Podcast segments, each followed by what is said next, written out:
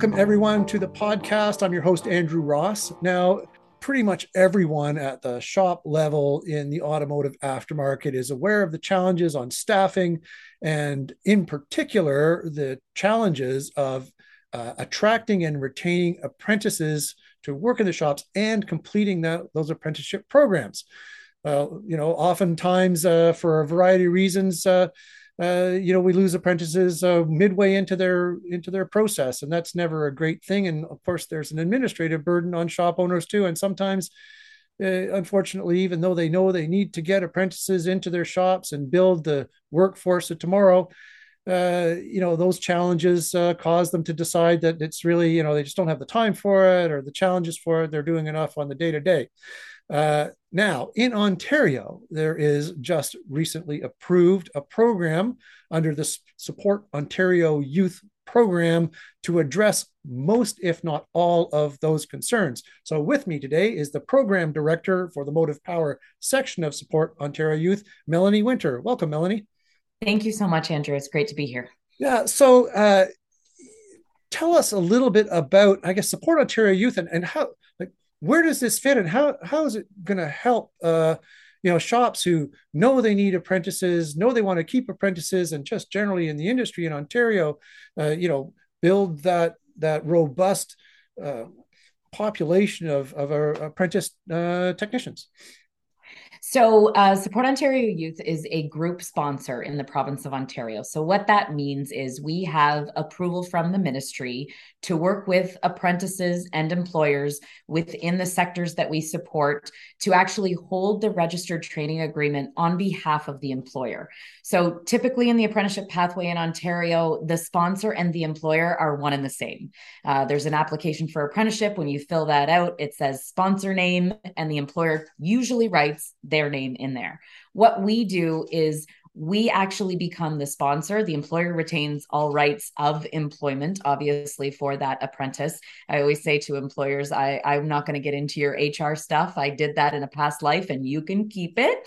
Um, but when it comes to the actual administrative burden of dealing with the apprenticeship process, filing that application, registering the apprentice, and then supporting them throughout, we take care of a lot of, if not all of that admin. And also, it means that if there are issues, either for the employer or for the apprentice throughout the journey, we actually act on behalf of uh, the apprentice and the employer with the ministry, meaning that most employers and apprentices barely even actually talk to the ministry. We do it for them.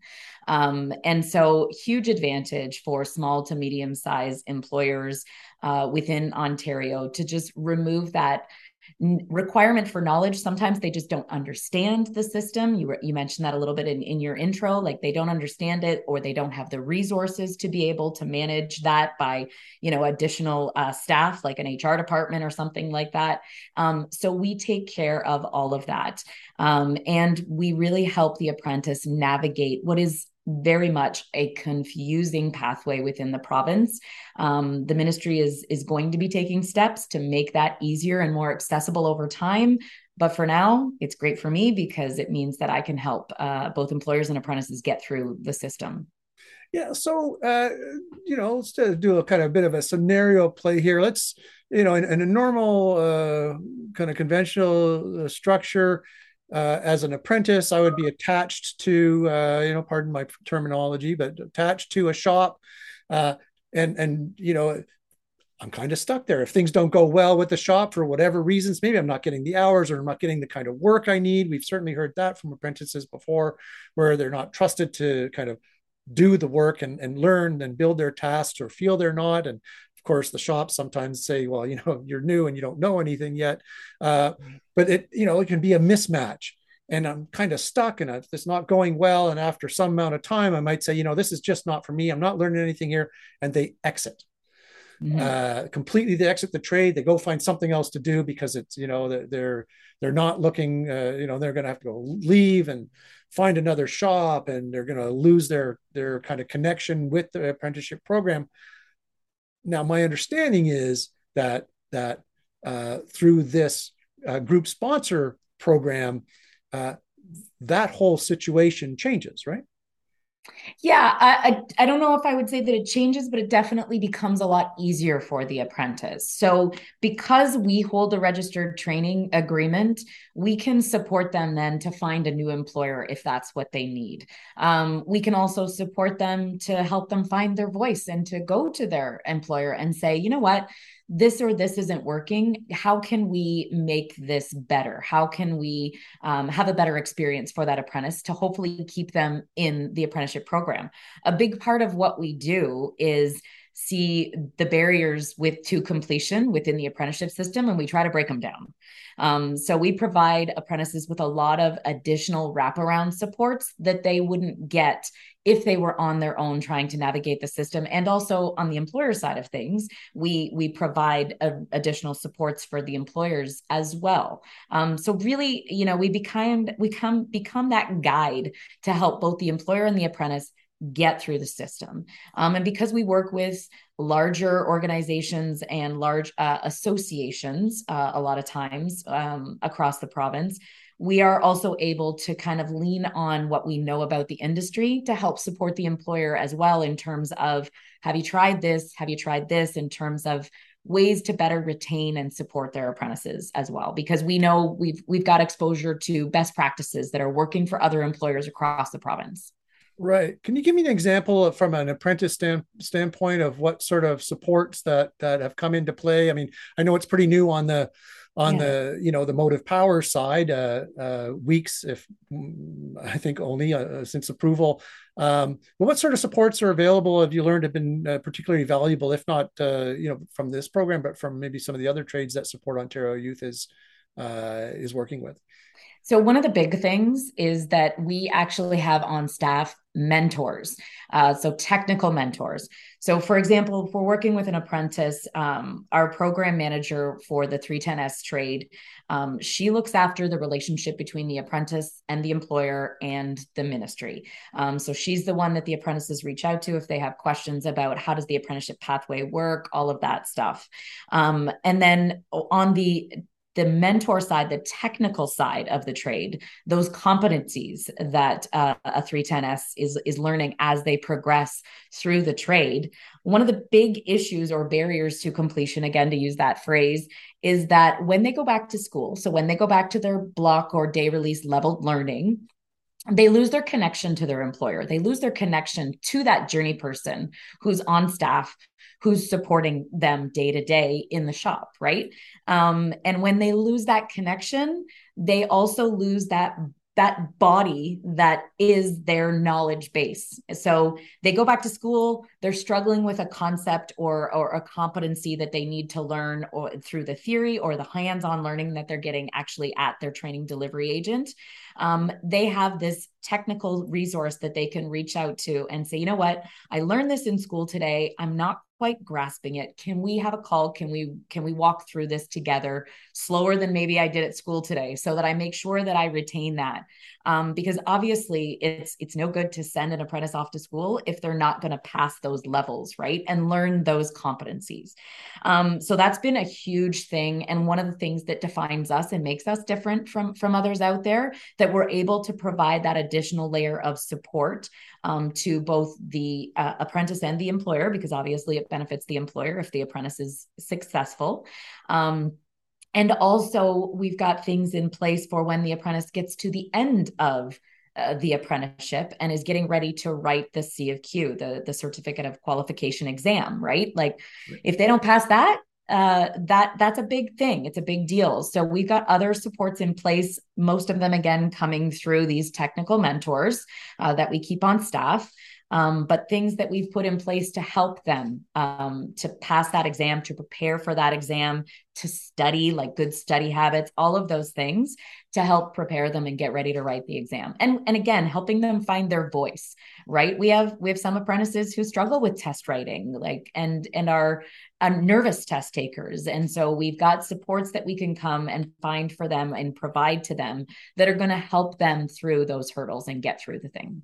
That's great. I mean, it's pretty uh, clear that there's a real benefit to having that continuity of mentorship through the yeah. entire apprenticeship process, as opposed to, as you say, you know, relying on the individual while you're uh, doing your your your time in the bays, um, and then losing them uh, yeah. for periods of time uh, while you're in the in doing the the classroom portions of your of your studies. So.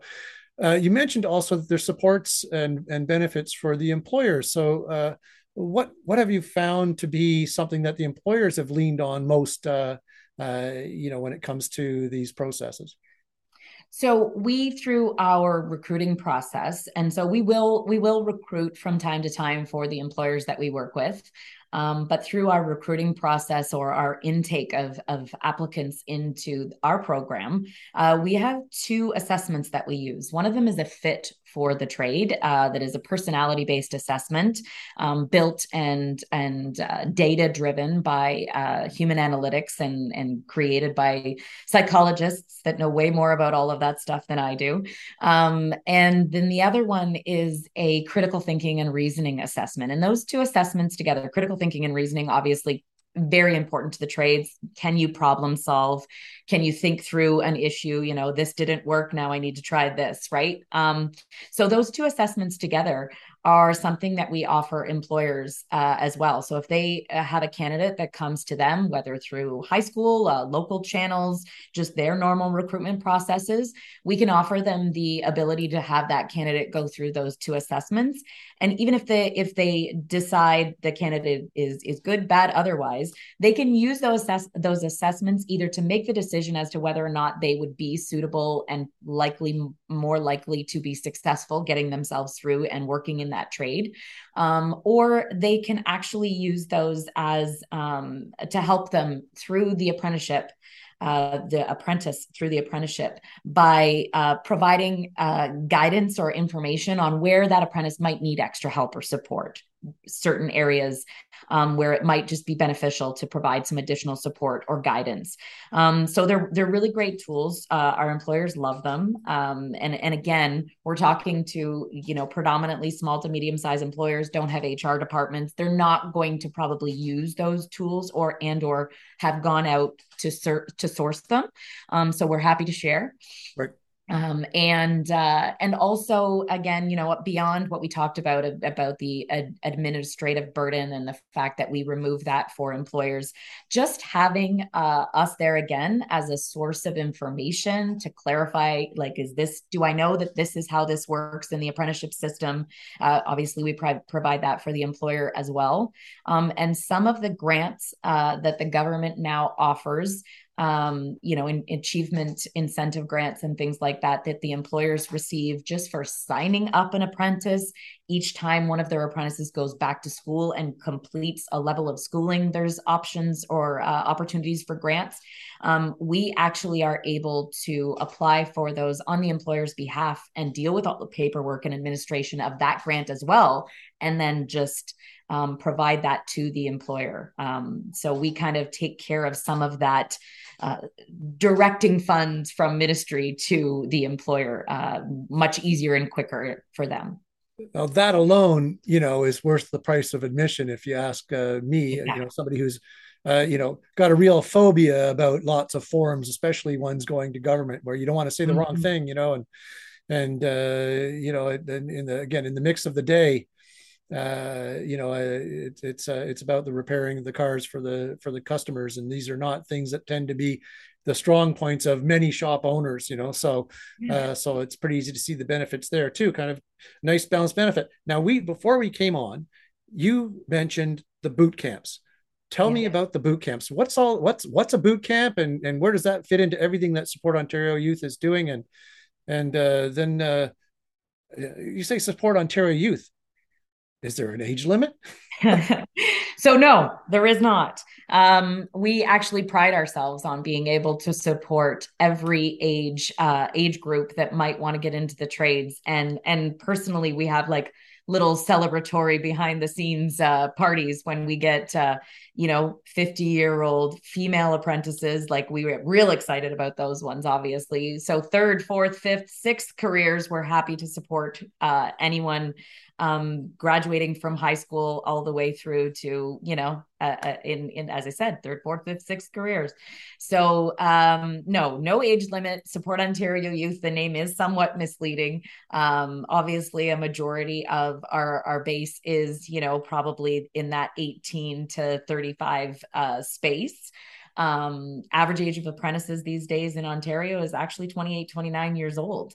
Uh, so um, very happy to support everybody that wants to get into the trades. But the boot camps, and they actually do have some requirements, not related necessarily to age, but more so um, the in terms of who is uh, coming out as as candidates. Sorry to the event um, and, and, that's dictated by the ministry because this is actually also uh, funded by the ministry. So this is through the Skills Development Fund. The the boot camps are set up through that fund. So, uh, boot camps, what they are is um, they are a one day, essentially try a trade kind of workshop. Um, so we invite candidates out, um, and we do them in several different trades. Uh, but we invite candidates out, and if we're talking 310s, they get a toolkit that, uh, like an entry level toolkit, uh, $250 worth of tools for free, uh, just for showing up at the event. And then what we do uh, th- through the course of the eight hour event is uh, half the day is dedicated to actually giving them some on the tools experience. Uh, so in the uh, in the 310s boot camps, they're they're working on some brakes and uh, and trying out those tools and just making sure that they are learning how to use them. Uh, one of the biggest issues for people who who trying to get into the trade sometimes is they don't know the basics, and most employers would like them to at least have held a tool in their hand before uh, they show up on the first day of work, right? Um, and then the other half of the day we spend on what we call essential employability skills. And that is networking, resume writing, um, how to go about preparing for an interview so that you can get out there and get employed.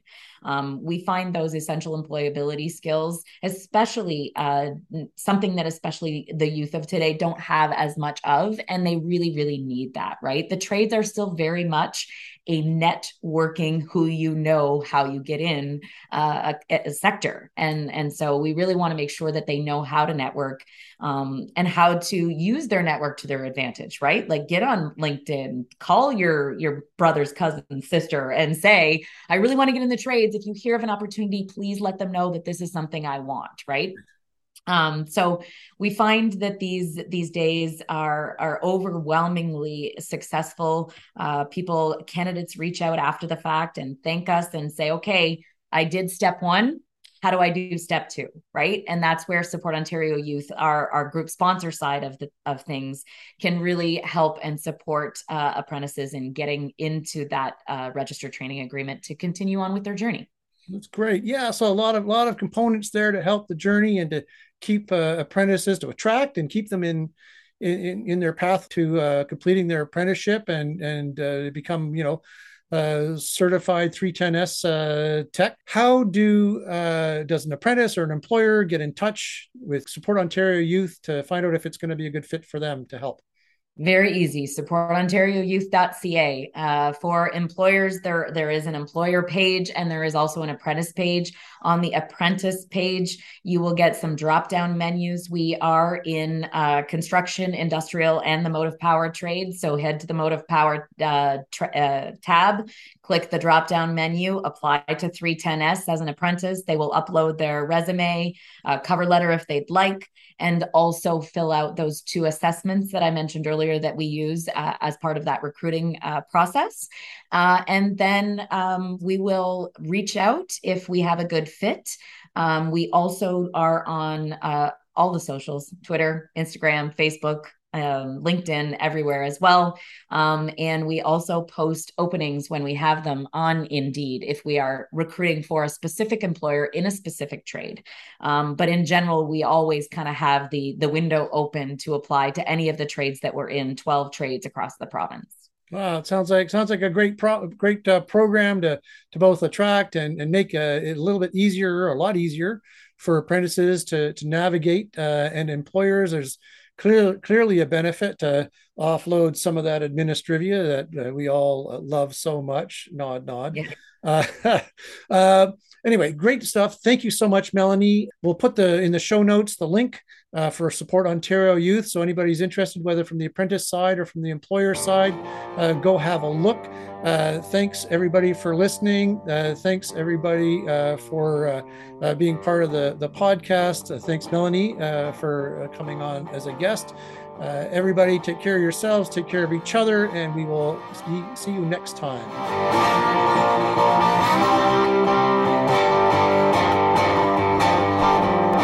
You're listening to the Great Canadian Aftermarket Podcast, brought to you by the publishers of Indie Garage and Jobber Nation. Connect with us online at indiegarage.ca and jobbernation.ca, a brand of CHAT integrated media.